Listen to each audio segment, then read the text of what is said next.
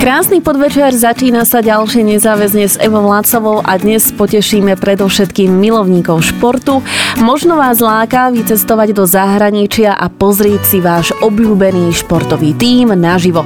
O svoje skúsenosti, rady a tipy v tomto smere sa dnes podelí Jakub Vaverka, ktorý nedávno naštívil aj zápas NHL.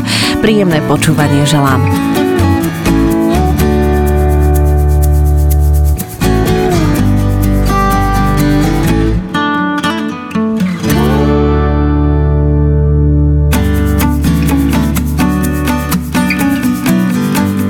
Mojím hostom je dnes Jakub Vaverka, veľký športový fanúšik, ktorý si rád pozrie futbal či hokej naživo.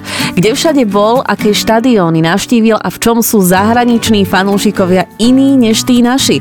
Aj na to mi verím dnes odpovie. Jakub, vítaj v rádiu Rebeka. Veľmi pekne ďakujem za pozvanie a cením si, že tu môžem byť a podeliť sa o moje skúsenosti a zážitky. Čo máš radšej, futbal alebo hokej? Na úvod veľmi ťažká otázka, ale o trošku viacej ten futbal, i keď v posledných rokoch sa to dosť vyrovnáva, až v momentoch ten hokej je silnejší u mňa. Ty aktuálne píšeš články pre rôzne weby, všetky majú jedno spoločné, týkajú sa športu. Už od mala si bol športovým fanúšikom? O, prakticky od malička som bol k tomu vedený, či už doma s otcom alebo s kamarátmi. Skončila škola, šli sme si niečo zahrať, keď sa dalo sme pozerali, či už naše obľúbené týmy alebo reprezentáciu. A keď boli u nás majstrovstvá sveta v hokeji v roku 2011, tak cítil som veľký pocit, že, že by som chcel byť súčasťou toho celého a nejak mi napadlo, že by som mohol o tom začať písať, tak vlastne keď to zoberiem takto, tak píšem o športe už od svojich 14 rokov, čo je celkom dlho by som povedal, vzhľadom na dĺžku môjho života. Ty máš 22 aktuálne, aby sme to upresnili. Takže k futbalu ťa vlastne priviedol otec. Pamätáš si možno na taký naozaj, že prvý zápas, ktorý si videl na vlastné oči, možno aj na tie pocity a koľko si mal vtedy rokov? Ono je to možno zvláštne, ale pamätám si to úplne presne. Bol júl 2007, mal som meniny a bolo to ako keby darček mojim meninám a viem, že hrala Žilina s Petržalkou vtedy. A ešte si pamätám, že vyhrali 1-0 a že gol padol v druhom poločase, tak vzhľadom na to, že si pamätám takéto detaily, tak evidentne to vo mne zanechalo celkom hlboké pocity. Odvtedy ste chodili možno, alebo ty si chodil tak nejak pravidelnejšie? Odtedy sme chodili pravidelne, no pravidelne, najprv tak po troche a potom dá sa povedať, že naozaj pravidelne. Vždy to bolo tak, že futbal do Žiliny a hokej do Martina. Mali sme to tak vyvážené a proste človek tým vyplnil čas a aj tie chvíle otecín vlastne dá sa povedať, že to upevnil ten nás vzťah so stupom rokov, keď to hodnotím. Aj si mal vtedy už ako dieťa nejaké možno klubové predmety, šály, dresy? Uh, ono, ono to príde časom si myslím. Najprv tam človek iba ide, pozerá, že kto čo má, kde sa čo dá kúpiť, že ako to pekne vyzerá a časom ako keby sa chcel človek stotožniť s tou identitou a byť jedným z nich. Vlastne ja si myslím, že v športe je dosť podstatné to, že človek cíti, že niekam patrí a môže to cítiť s tými ostatnými a samozrejme časom prišli aj klubové predmety a teraz keby ste videli, čo, čo všetko mám doma, keď dá sa povedať aj hlúposti, tak, tak by ste sa čudovali, čo všetko sa dá vyrobiť so športovou tematikou. No napríklad, daj.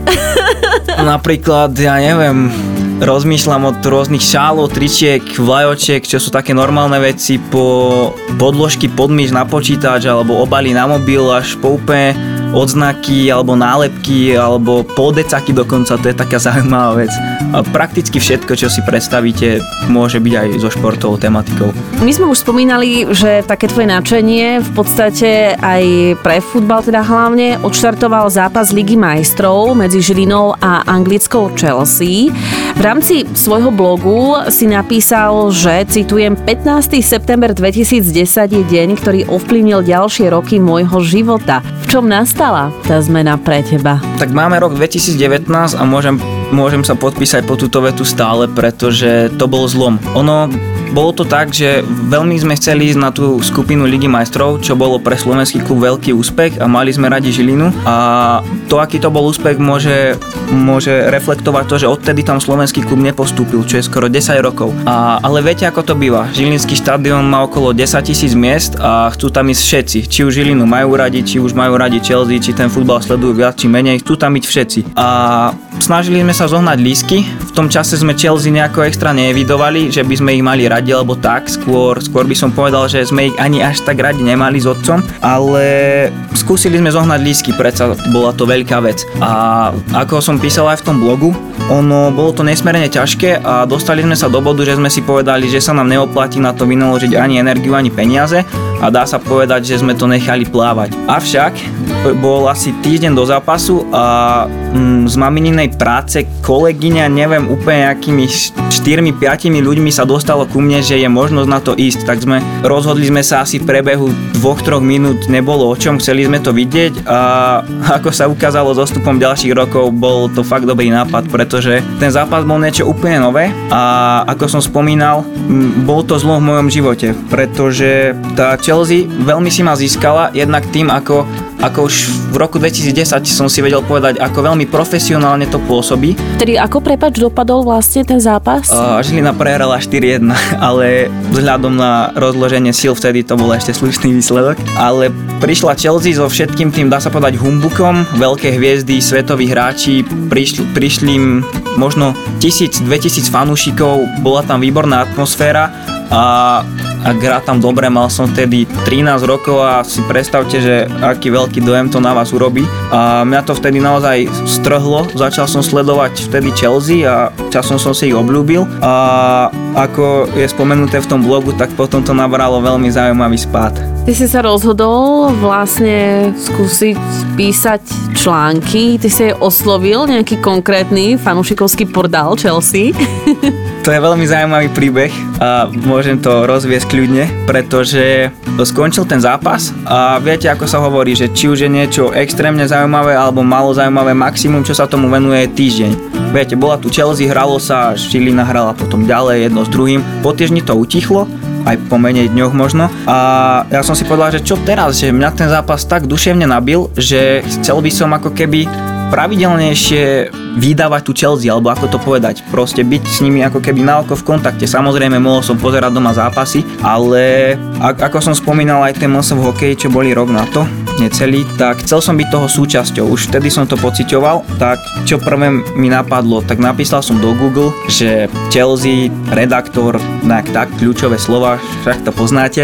A vyhodilo mi portál, že chelseafc.sk, si vravím, tak napíšem im bolo tam, bol tam oznam, že hľadajú nové posily, ale pod tým bolo, že už to nie je aktuálne. Ale tak povedal som si, že keď to odtiaľ nedali preč, tak bolo by som hlúpy, keby som im nenapísal. Proste mal som v hlave, že nemám čo stratiť, tak som im napísal a napísali mi, že je mi to veľmi ľúto, ale že nemôže mi ponúknuť platenú pozíciu, iba keby som chcel pre nich, pre nich robiť len tak pre radosť.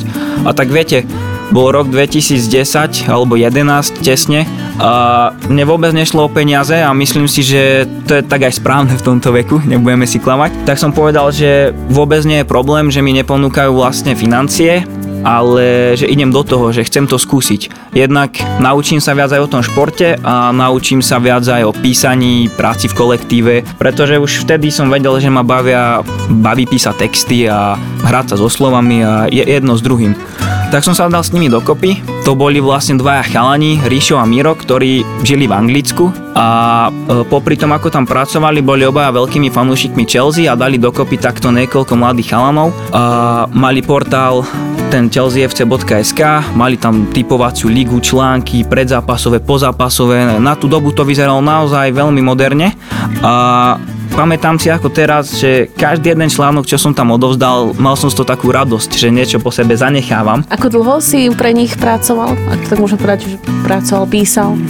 Myslím si, nechcem teraz klamať, ale pre tento portál to bolo, dá sa povedať, 3 alebo 4 roky. Avšak ono to nabralo zaujímavý spad, lebo chalani mali okolo 30 teda nechcem ich uraziť, ak to počúvajú, ale približne tak si to nejako pamätám a založili si rodiny a vrátili sa na Slovensko a tým pádom e, chceli sa posunúť na novú úroveň a išli smerom futbalovej cestovky že skúsia to a viete si predstaviť, koľko s tým muselo byť komplikácií a podobne, ale aj na futbalovej cestovke treba niekoho, kto robí texty.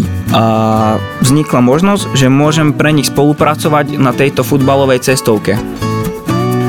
Uh, neváhal som ani sekundu, po potom, čo mi dali šancu, vlastne keď predtým ju ešte nikto nedal, tak som nemal dôvod povedať nie. A ako spomínam, že pre ten portál som robil asi 3-4 roky, tak pre tú cestovku, pre tú cestovku robím dodnes, dá sa povedať. A chalani sa rozbehli a darí sa im a ja, ja som za to rád a som rád, že môžem s nimi spolupracovať, veď to je 9 rokov už skoro, to je Vráťme sa e, k tebe a k tým futbalovým klubom a futbalovým zápasom. Tá Chelsea je stále tvoja srdcovka, alebo už je tam nejaký iný klub? Vždy hovorím tak, že v roku 2006 som mal to šťastie, sme boli na dovolenke v Španielsku a bol tam výlet do Barcelony. A samozrejme tam bol výlet na, na Camp Nou, štadión Barcelony a tam som si získal lásku k FC Barcelona. To bol 2006. Rok na to som, ako som hovoril, som bol na tej Žiline. Tam som si získal lásku k futbalovej Žiline a v 2010 tu Chelsea. A tieto tri kluby mám vlastne dodnes a je taký výrok z anglického futbalu, neviem už v tejto sekunde kto to povedal, ale hovorí sa, že môžete zmeniť prácu, krajinu, ženu, ale futbalový klub, ktorému fandíte, zmeniť jednoducho nemôžete a zatiaľ to tak vyzerá, že je to naozaj tak. Takže kde všade v zahraničí si bol na rôznych, rôznych zápasoch konkrétnych?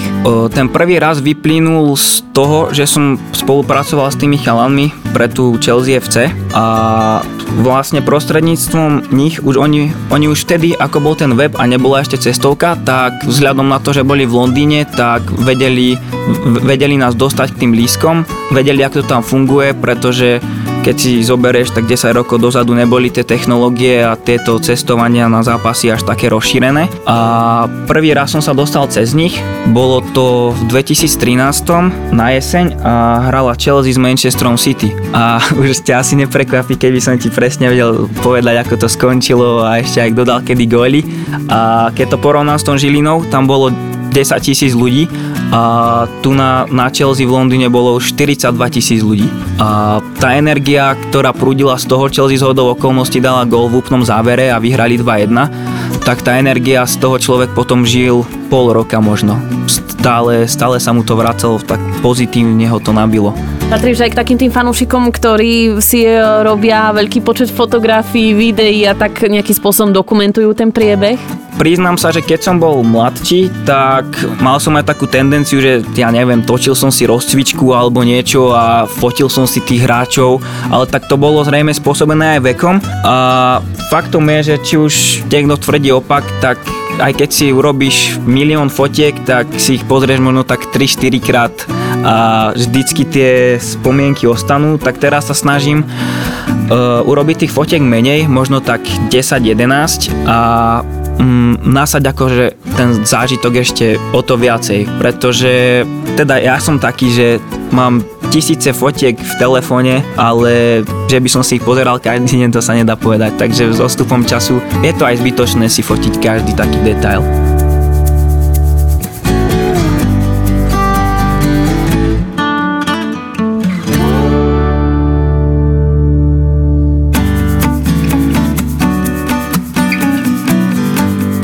Mojím hostom je dnes Jakub Vaverka, veľký športový fanúšik, ktorý si rád pozrie futbal či hokej naživo. Tebe sa podarilo vycestovať aj do Španielska? Španielsko prišlo v roku 2017. Vzniklo to celé tak, že s ocinom sme si hovorili, že kým skončia svoje kariéry Lionel Messi a Cristiano Ronaldo, tak chceme ich vidieť vo vzájomnom zápase. Vtedy sme ešte nevedeli, že pre Kristiana to bude posledná sezóna v Španielsku, ale povedali sme si, že kým sú na vrchole síl a vytvárajú súboje, o ktorých sa bude hovoriť ešte desiatky rokov po tejto chvíli, tak že chceme to vidieť. Tak sme si povedali, že vycestujeme na zápas Barcelona Real Madrid a zahralo nám dokrát to, že Barcelona bola že Barcelona s Realom Madrid hrali španielský super pohár. Super pohár vlastne hrá majster a víťaz pohára pred začiatkom sezóny. Bolo to v auguste, takže nebol tam problém ani so školou a bolo to, vyšlo to úplne ideálne. Skontaktoval som sa samozrejme s, so spomínanými chalanmi z, e, z futbalovej cestovky, avšak pri každom tomto vycestovaní dá sa povedať, že som si osvojil tie veci, ktoré, ktoré človek ako keby musí urobiť alebo vedieť, keď takto cestuje na zápas do zahraničia, pretože ono sa to možno zdá, že je to na mile vzdialené, a je ťažké sa tam dostať, ale ono to až také náročné nie je. Tak prezrať viac, aký spôsob to funguje a vlastne možno aj v tom, pri tom konkrétnom prípade, keď si šiel do Španielska, tak ako dlho vopred napríklad bolo potrebné si zakúpiť stupenky, aby vôbec boli k dispozícii? Vzhľadom na to, že v Barcelone sa na štadión zmestí približne 96 tisíc ľudí a v Madride okolo 88 tisíc, tak čo sa týka dostupnosti, dá sa povedať, že to bolo lepšie ako na zápas na Chelsea, keď to takto porovnám. A vždy, keď niekde takto idete, treba úplne prvý moment je povedať si, že kam chcem ísť a približne kedy tam chcem ísť. A keď takto máte dva týmy, ktoré chcete vidieť, tak sa to zužuje, pretože nehrajú spolu každý deň. Tak úplný základ je určiť si, že kam. Potom, si, potom je podstatné zohnať si lístky a keď už človek má tie lístky, ktoré sa zháňajú buď ťažšie alebo ľahšie, tak okolo nich si už všetko človek postaví. Čo sa týka tých stupení, ty si človek, ktorý sa riadí naozaj e, tými portálmi, kde sa oficiálne dajú zakúpiť vstupenky, lebo častokrát sa objavujú aj také príležitosti, či už cez sociálne siete napríklad, e, predám výhodne vstupenky na ten, na ten zápas. Takýto variant doporučuješ, možno máš s tým nejakú skúsenosť? Ja sa priznám, ja som celkom nedôverčivý k ľuďom. Akože teraz nie, že by som nikomu neveril, ale keď vidím na rôznych bazároch alebo na Facebooku, že predám listky tam a tam, tak jedna vec je, že neviete, či sú, či sú pravé. Druhá vec je, že neviete úplne odkiaľ ich ten človek má a tam môžu vznikať rôzne problémy. Tretia vec je, že keď ich už niekto takto e, v úvodzovkách filantropicky predáva, tak chce na vás zarobiť. Častokrát to tak býva. Samozrejme, čest výnimkám. Neraz sa stalo, že niekto niekam nemohol ísť a ponúkol takto lísky a niekomu ďalšiemu spôsobil zážitok, ale... Ty to riešiš zväčša teda, alebo oficiálnou cestou? Snažím sa to oficiálnou cestou, áno. Pritom napríklad, myslím si, že nie tak veľa ľudí vie, že napríklad Barcelona, keď chcete ísť na Barcelonu, tak vyslovene vám odporúčajú, aby ste si lístky kúpili cez ich oficiálnu stránku, pretože oni ich tam zverejňujú tie zápasy niekoľko mesiacov dopredu a samozrejme na tie najväčšie, akože s Madridom, so Sevillou a tak, to nie je jednoduché zohnať, ale keď chcete ísť na Barcelonu a na nejaký menší tým, ako napríklad Leganes, tak nie je problém ísť dať si Google stránku Barcelony, ísť na ich portál, kde predávajú lísky a kúpiť si ich. Ono to znie až moc jednoducho, ale naozaj to tak funguje. Dobre, takže lístky máme kúpené, čo ďalej v prípade toho, že sa chystáme teda vycestovať do zahraničia? Takže už vieme, kam chceme ísť. Samozrejme, treba vedieť, s kým chceme ísť, či s niekým alebo sami. A ďalší krok je, že ako sa tam dostaneme. Záleží, kam sa ide, ale tak na takéto väčšie zápasy väčšinou letecky. Existuje rôzne veľa stránok, kde, kde sa ten led dá poskladať naozaj, naozaj, nechcem povedať, že za pár šupov, pretože pre každého to znamená niečo iné, ale napríklad teraz v novembri sa chystám s kamarátom opäť na Chelsea z hodov okolností a letenku do Londýna sa nám podarilo zohnať za 14 eur. Takže tak na predstavu, že keď si človek povie, že je letecký, tak nie je to až taký problém, ako by sa mohlo zdať. A ako som spomínal, je veľmi veľa spoločností, čo si navzájom konkurujú a tie ceny leteniek idú dole. Takže keď viete už kam a ak to viete v predstihu, napríklad poviem pol roka, tak absolútne nie je problém kdekoľvek Európe sa dostať. Samozrejme aj do sveta, len samozrejme tam je tá cena potom vyššia. Prípade, že takto vycestuješ ďalej teda za hranice, tak riešiš aj ubytovanie, alebo si ten fanúšik, ktorý hneď po zápase odchádza, odchádza domov? To by bolo vyslovene, dá sa povedať, šialené, keby, dám príklad, ideš do Barcelony, prídeš tam po, so všetkými tými vecami po 10 hodinách pomaly, ideš na zápas a potom by si mal aj späť, to, to neodporúčam rozhodne nikomu. A samozrejme ubytovanie. Ono to to by som povedal, že je tretí krok. Lístky, doprava, ubytovanie. A v ubytovaní v tejto dobe, kde sú rôzne Airbnb a bookingy a podobné veci, tak je podobná situácia ako v tej doprave, že tým, že tá ponuka je tak obrovská, niekedy väčšia ako dopyt, tak tie ceny idú naozaj nízko. Samozrejme, keď si dneska poviem, že, že o dva dní chcem byť v Madride, tak tá cena bude vyššia, ale keby som si teraz povedal, že apríli pôjdem do Madridu, tak sa dá ubytovanie na 2-3 dní zohnať úplne, úplne v poriadku. Ty patríš k tým, ktorí keď už takto vycestujú, tak následne ešte pobudnú dlhšie v danom, v danom meste a možno sa rozhodnú aj spoznávať takú nielen tú športovú stránku, ale možno aj tú historickú a tak ďalej. Cestovanie ako také mám naozaj veľmi rád. Keď som v nejakom meste, tak snažím sa ho spoznať čo najviac. Nie len podľa toho, že je tam štadión, je tam klub, je, bol tam ten zápas, ale snažím sa spoznať históriu, snažím sa vidieť tie najdôležitejšie veci, čo je vďaka internetu naozaj dostupné, pretože nie je problém si nájsť, čo v tom meste treba vidieť. Prípadne sa opýtam niekoho známeho, ak tam už predtým bol. A ono človek je veľmi často obmedzený tými letenkami, pretože do týchto destinácií európskych dá sa povedať, že zo Slovenska alebo z Viedne alebo z Budapešti, dajme tomu, e, sú pravidelné linky. Takže príklad, prídem tam štvrtok a odchádzam v útorok. A nejak extra sa s tým hýbať nedá, takže väčšinou tieto výlety vychádzajú tak 3 až 5 dní, niekedy aj viacej a za ten čas sa dá ale toho vidieť dosť. I keď v mestách ako Londýn, Barcelona, Rím by ste mohli byť aj mesiac. Ty si bol nedávno v podstate, teraz v oktobri aj v Prahe. Áno, teraz, teraz v oktobri sa nám podarilo ísť do Prahy na NHL. To bol jeden z osnov, čo sme chceli vlastne vidieť. Čo sa dostupnosti lístkov týka, tak to bola riadna bitka o tie lístky, keď to tak poviem.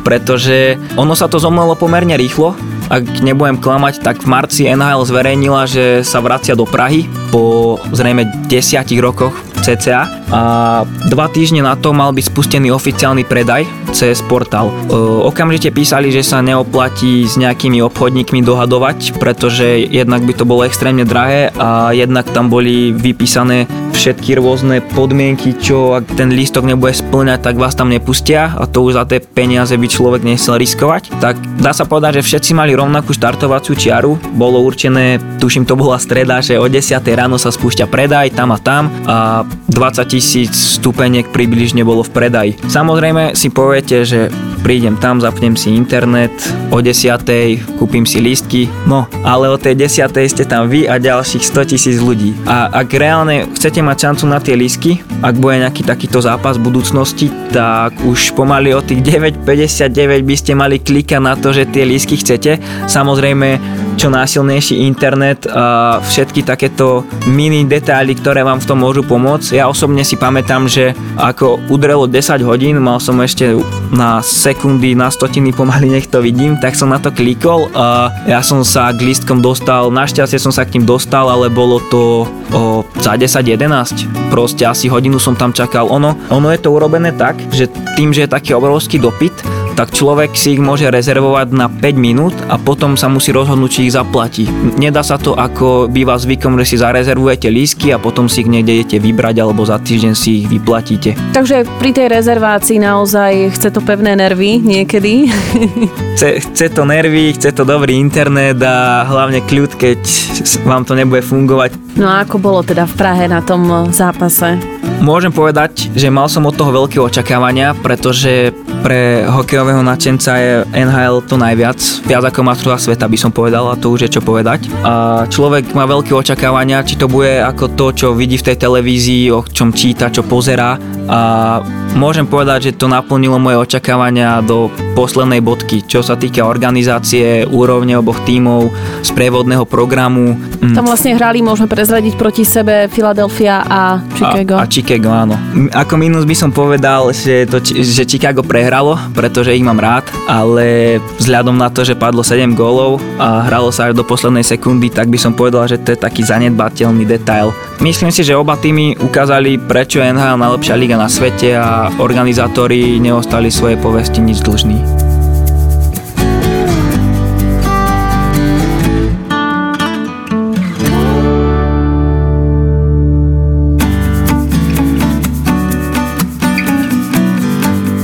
Mojím hostom je dnes Jakub Vaverka, veľký športový fanúšik, ktorý si rád pozrie futbal či hokej naživo. Ty si spomínal, že pre vážnej väčšine asi je to o tom, že si naozaj tak v dobrom slova zmysle prekvapený a že väčšinou teda je to o tom, že tie jednotlivé zápasy alebo možno aj tie štadióny ako také, že predčia tvoje očakávania.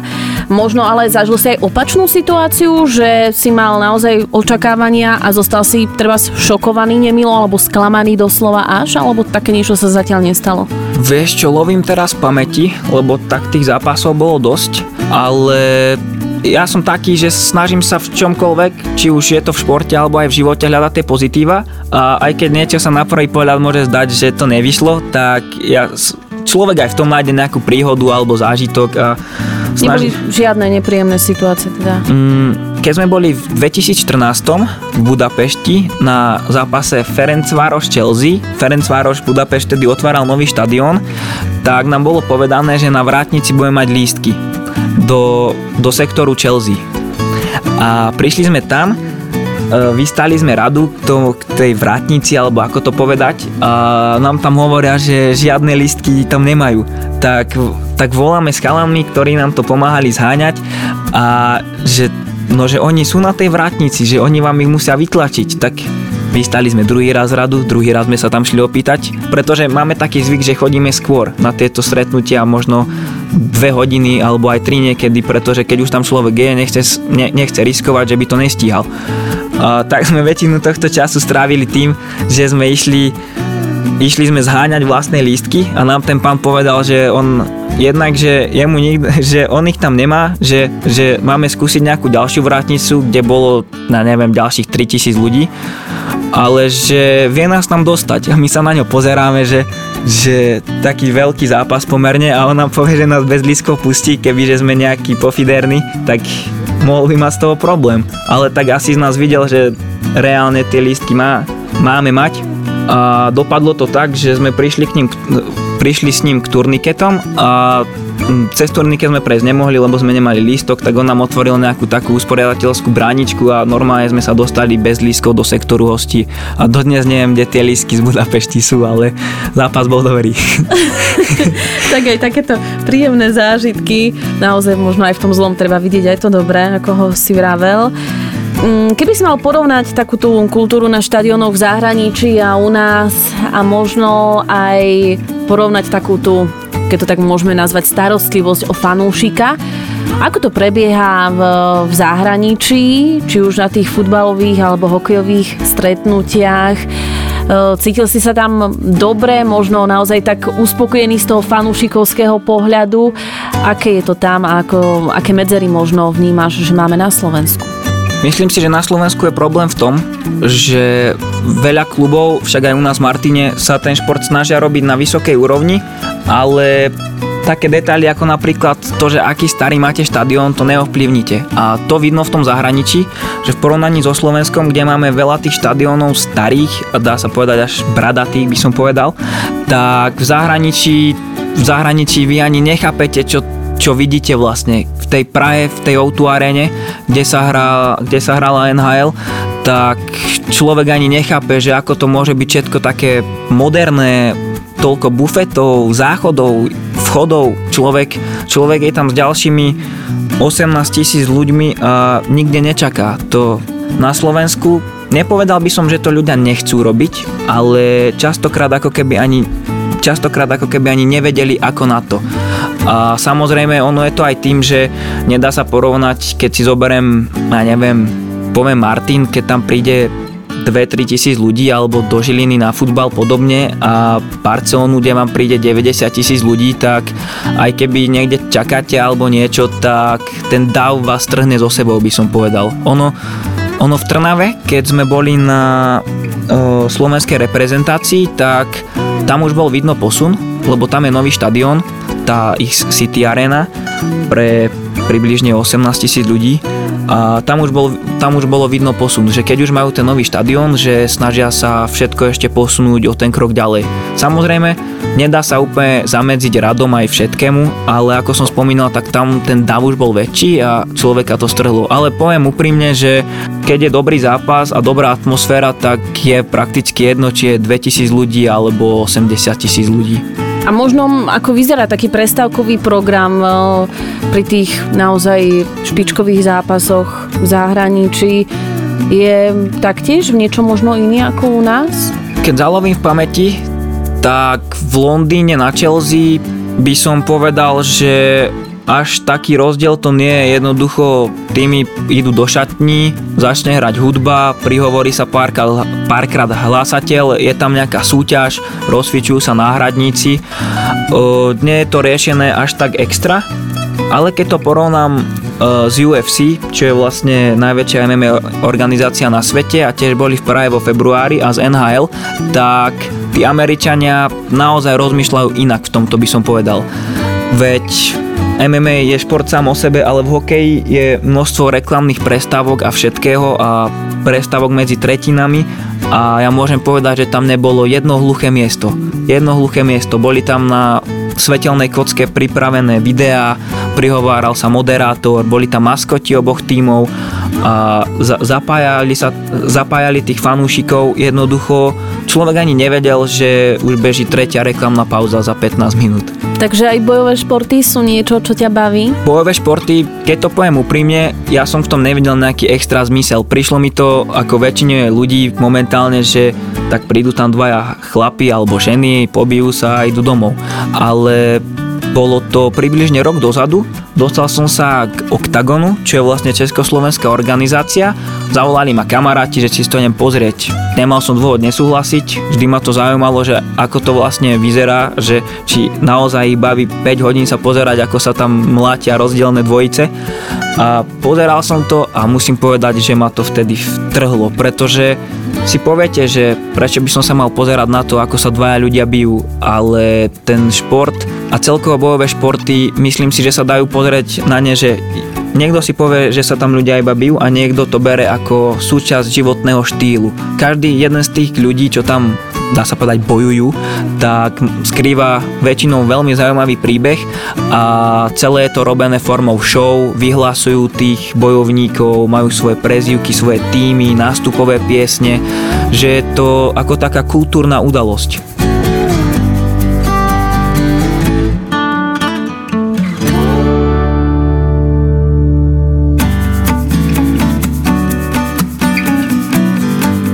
Mojím hostom je dnes Jakub Vaverka, veľký športový fanúšik, ktorý si rád pozrie futbal či hokej naživo. Ty sám taktiež športuješ, ak to môžeme prezradiť. Futbal to nie je, ani hokej. Futbal to nie je ani hokej. Ja sa venujem florbalu. Vlastne hrám tu na miestnu turčiansku florbalovú ligu za Immortals Martin. Potom by som povedal, že rekreačne futbal, hokejbal, občas tá posilňovňa a ako čas dovolí. Tých e, rôznych zápasov, čo sa týka z hľadiska návštev, máš za sebou veľmi veľa, máš len 22 rokov. Sú nejaké ďalšie, možno vysnívané zápasy, duely, ktoré by si rád videl, či už na Slovensku, v susedných Čechách alebo v zahraničí? Ono to išlo tak postupne. Najprv som, vzhľadom na to, komu som fandil, chcel som vidieť naživo Chelsea aj Barcelonu, to sa splnilo. Potom som veľmi chcel vidieť majstrovstvá sveta v hokeji naživo, čo musím poďakovať niekomu vyššie, pretože sa mi to podarilo u nás v 11. aj v 19. a v Čechách v 2015. Ale je to predsa len Slovensko-Česko a v budúcnosti by som chcel vidieť aj tie majstrovstvá sveta v nejakej inej krajine, povedzme Švajčiarsko-Nemecko. Veľkým snom bola táto NHL a z takých vecí, čo by sa dali dosiahnuť, akože pozrieť si to naživo, by som povedal určite Olympiádu, ale majstrovstva sveta a Európy vo futbale. To sú obrovské udalosti ktoré, ktoré by som vidieť chcel a samozrejme, keby som sa dostal do Ameriky, tak nepohradol by som ani NBA alebo baseballom, americkým futbalom, aspoň to vidieť, pretože je to naozaj veľká show. A najbližšie sa kde chystáš? Takže už úplne, že na 100%, že stupenky už kúpené. Najbližšie sa chystám s partiou kamarátov do Prahy na Octagon, na Octagon 15, čo bude naozaj veľká MMA udalosť. Ešte dejinách Československa taká nebola, čo sa týka MMA. To je 9. novembra a koncom novembra sa chystám s kamarátom do Anglicka na Chelsea West Ham, čo je anglická liga. Predpokladám, že nás počúvajú poslucháči, ktorí možno už niekedy boli na nejakom zápase alebo možno neboli, ale radi by išli, hlavne teda čo sa týka toho zahraničia. My sme dnes hovorili o tom, alebo teda ty si to tak spomínal, že to v konec koncov nie je až také náročné sa dostať do toho zahraničia, tak keby sme možno ešte v závere mali nejakým spôsobom ich tak možno motivovať, že prečo, prečo to skúsiť, prečo si ísť vychutnať ten zápas naozaj naživo a nielen pred tou televíznou obrazovkou. Ak si porovnáme, keď niečo pozeráme v televízii a naživo, či už je to teraz nemusí to byť iba šport, ale hociaký koncert, alebo ja neviem, divadlo moc nie, ale koncert je dobrý prípad, príklad, tak je to úplne neporovnateľné. Ja som taký človek, že nejdem teraz hovoriť, že cítim energiu, ale keď vidíte takýto dav naživo, tak ide z neho neuveriteľná energia a človek to potom v sebe má, čo môžem potvrdiť. A prečo ísť? Povedal by som, na tomto svete sme len raz, z toho, čo doteraz vieme, čo je zistené. A človek si to potom môže sám sebe hovoriť, že prečo pre Hajdáka dá sa povedať možnosť ísť, keď, keď sa to dalo viac alebo dalo menej, ale jednoducho keď človek ísť chce, tak skôr či neskôr uh, by sa mu to podariť mohlo. Ale ide o to, že musí chcieť. Pretože povieme si, že zahraničie a to bude musieť vybavovať hento a tamto a toto, ale je to o tej komfortnej zóne, by som povedal. Že niekedy ju, nie že niekedy, keď chcete niečo zažiť, tak ju opustiť jednoducho musíte a to platí aj v živote, že keď máte z niečoho strach, tak mali by ste tomu čeliť a skúsiť to nejako vybojovať. Ešte mi napadá predsa len v závere taká otázka. Ty si navštívil veľa tých štadionov, či už hokejových alebo futbalových na Slovensku, tak možno z tvojho pohľadu, kde si sa cítil tak najlepšie? kde by si možno aj doporučil ľuďom alebo teda športovým náčencom, aby tam išli zažiť tiež tú atmosféru? Atmosférou ako takou je vynikajúca anglická liga, ale ak to zoberiem ako celok, tak Barcelona. Barcelona je mesto, aj klub, aj všetko, čo človeka chytí za srdce, pretože máte tam hory, máte tam more, máte tam teplo, máte tam aj chladnejšie, máte tam futbal, máte tam všetky rôzne športy, kultúra je tam neuveriteľná, ľudia z celého sveta a to je na mojom zozname jedno z miest, kde by som si vedel predstaviť niekedy aj žiť. A na Slovensku je nejaký štádion, ktorý ťa uchvátil tak najviac? Či už futbalový alebo hokejový? Tak ako srdiečko mi káže povedať, že Martinské hokejové centrum a štadión pod Dubňom, takže klamal by som, keby som povedal niečo iné. Ale teraz ma celkom láka ísť do Bratislavy na Národný futbalový štadión, tam som ešte nebol a musím povedať, že pekný štadión majú aj v tej Trnave. Taký iný, ale pekný. No a keďže vlastne tento rozhovor nahrávame v Martinskom štúdiu Rádia Rebeka a vlastne aj ty si Martinčan, tak ako ty možno vnímaš ten šport v Martine, v Turcii, možno či aj ty sám chodíš napríklad e, sa naživo pozrieť na nejaké športové zápolenia cez víkend napríklad? Myslím si, že čo sa týka športu, vzhľadom na to, aké sú mu, poviem to tak, geopolitické alebo spoločenské podmienky vytvorené, tak ten šport sa nedá. Ten šport bojuje a je tu stále. A však niektorí možno vedia, ja som aj pracoval v hokeji a myslím si, že v tom roku 2017, keď prišlo ako keby k nejakému znovu zrodeniu hokejového klubu, tak sa veci začali robiť inak, veľa vecí sa začalo, začalo robiť inak a tých ľudí to baví. Ešte keď som tam robil, my sme, my sme sa inšpirovali, keď to tak poviem, Slovanom v KL, nhl futbalovými klubmi. Proste chceli sme, aj keď na to neboli možnosti, ale čo sa dalo preniesť aj sem do v úvodzovkách malého Martina, aby, aby to ľudia proste videli, že ako sa to robí inde, či už na tých sociálnych sieťach alebo aj naživo, také maličkosti. A čo sa týka športu v Martine, vzhľadom na to, že hrám florbal, tak myslím si, že k tomu florbalu, že je to jeden zo športov budúcnosti, aj keď uh, má veľa neprajníkov, ale stále viac a viac detí, keď vidím, tak ho hrá. Máme tu aj Florbalovú akadémiu Martin a aj tá Turčianská florbalová liga je rok od roku kvalitnejšia. Hrá tam aj klub zo Žiliny, v minulosti tam bol aj Žiar nad Hronom. A čo sa týka martinského športu, tak netreba zabudnúť na hokejbal. A v hokejbale stavím sa, že ak to teraz počúvate, tak minimálne poznáte niekoho, kto ten hokejbal hrá, či už na slovenskej úrovni alebo v Turcii, čo sú mestské ligy.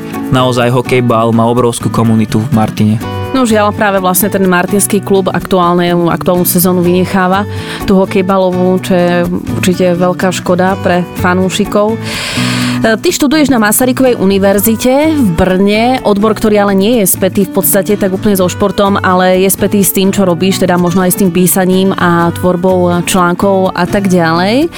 Ako ty sám vnímaš tú svoju budúcnosť? Chcel by si sa možno nejak viac angažovať v športovom dianí a akým spôsobom? Vzhľadom na to, čo študujem, tak dá sa povedať, že po škole budem môcť robiť nechcem povedať, že čokoľvek, ale dá sa povedať, že skoro všetko v médiách a aj v politike, ale tak viete, ako je to s politikou, tak rád by som sa držal v tej mediálnej časti a sám seba, kde vidím, určite by som chcel ostať v športe, určite áno. Ako sa hovorí, nikdy neviete, kde váš život zavedie, ale asi taký nejaký dream job by som povedal, asi práca pre nejaký športový klub a bavenie ľudí tým, čo robíme. To by bolo asi taká že by to naplňalo aj mňa a aj tú verejnosť. Tak ak vás, milí posluchači, dnešný rozhovor e, s Kupkom e, zaujal, tak e, samozrejme môžete sa dozvedieť aj viac podrobností. Kupko, kde aktuálne môžeme vidieť tvoje články najčastejšie a teda dozvedieť sa niečo viac o tých tvojich zážitkoch tak určite na šport7.sk, tam píšem najviac. Nejaký blog nemáš založený možno, alebo neplánuješ nejakým spôsobom spisovať možno ešte intenzívnejšie tie svoje zážitky? Ono ja som taký, že spisujem, ja si spisujem toho naozaj veľa, ale mm, čo sa týka blogu, tak mám zatiaľ len jeden diel o, o, o tom, ako mi tá Chelsea vlastne zmenila život skoro pred desiatimi rokmi a rozmýšľal som aj touto cestou o blogu, ale zatiaľ, keď som mal takýto zážitok, tak, tak som sa ho snažil na tom športe 7 hlavne odprezentovať. Možno aj preto, aby sa dostal k čo najväčšiemu počtu ľudí a možno niekoho aj inšpiroval, pretože keby ja urobím blog, tak je veľká šanca, že až tak veľa ľudí ako na nejakom portáli by to nepozrelo. O, úplne na záver, ktorý zo všetkých takých tých fanúšikovských predmetov, ktoré sme spomínali, že teda sú naozaj rôzne varianty, tak z tých predmetov, ktoré si si tak zaobstaral alebo ktoré si dostal, možno ktorý má pre teba takú najväčšiu hodnotu? To je nesmierne ťažké povedať. Ono, každý ten predmet má má svoj vlastný príbeh, by som povedal. A naozaj, keď tak rozmýšľam, asi nejaký predmet nemám taký, že by som ho stával takto na piedestál, ale veľmi špecifický je pre mňa napríklad puk z majstrovstiev sveta v roku 2011, lebo to bolo prvý raz, čo som bol na majstrovstvách sveta a tam ma to naozaj veľmi pohltilo. Takže máš doma nejakú špeciálnu vitrínku na tieto predmety, alebo ako to doma vyzerá? no, akože dá sa povedať, že mám takú políčku, no nie jednu, ale viacero a potom mám nástenku a tam mám fotky a, a pár lístkov. Napríklad mám odložený lístok z úplne prvého zápasu, na ktorom som bol tá Žilina proti Petržalke spred 12 rokov. A patríš možno aj k tým fanúšikom, ktorí sa radi fotia so športovcami? Ja som bol dlho hamblivý a potom som si aj párkrát obrazne povedané buchal hlavu, že mohol som sa s ním odfotiť a však aj tak by to nebola hamba tak. A teraz som taký, že keď vidím niekoho známeho a vidím, že je otvorený tomu, že sa fotí s ľuďmi, tak, tak nemám s tým problém. A mám z toho zážitok a párkrát, párkrát, väčšinou sa dá s ním prehodiť aj pár slov, že sú to naozaj ľudskí ľudia, že to nie sú proste postavy z televízora. Máš aj nejakú zahraničnú hviezdu? Mám takú zaujímavú príhodu. Bolo to v 2011 roku. My sme práve vtedy odchádzali na dovolenku z Bratislavy a vtedy hral AS Rim v Bratislave so Slovanom Európsku lígu a my sme leteli vtedy, neskoro večer to bolo a v ten deň sa hral ten zápas a čakáme mi na letisku a tam prišla celá výprava AS Rím tréneri, hráči, realizačný tým, všetci. A ich trénoval vtedy Luis Enrique, španielský tréner, čo neskôr išiel do Barcelony a on mal aj minulosť spätu s Barcelonou a som si povedal, že tak s ním sa teda musím odfotiť a pri eskalátore na Bratislavskom letisku mám teda s Luisom Enrikem fotku a tu si cením teda naozaj. A tu mám aj na tej nástenke. No super, tak e, Kupko želám veľa zážitkov ďalších, nielen teda športových samozrejme, veľa úspechov aj v súkromí a mm, verím, že sme aj teraz povzbudili mnohých poslucháčov k tomu, aby to skúsili, aby si dopriali naozaj nejaký zážitok, pretože verím, že sú to veci, ktoré, ktoré ako si spomínal, dajú človeku veľmi veľa a naozaj sú to spomienky na celý, na celý život, ktoré im nikto nezoberie. Takže ďakujem ti veľmi pekne za tú inšpiráciu. Ďakujem ja veľmi pekne. Milí poslucháči, to bolo ďalšie nezáväzne s Evo Vlácovou, tak verím, že sme vás naozaj inšpirovali, ako už som spomínala. Ak by ste sa vydali možno na nejaký zápas aj vďaka tejto relácii, tak dajte vedieť. Pekný zvyšok dňa, do počutia.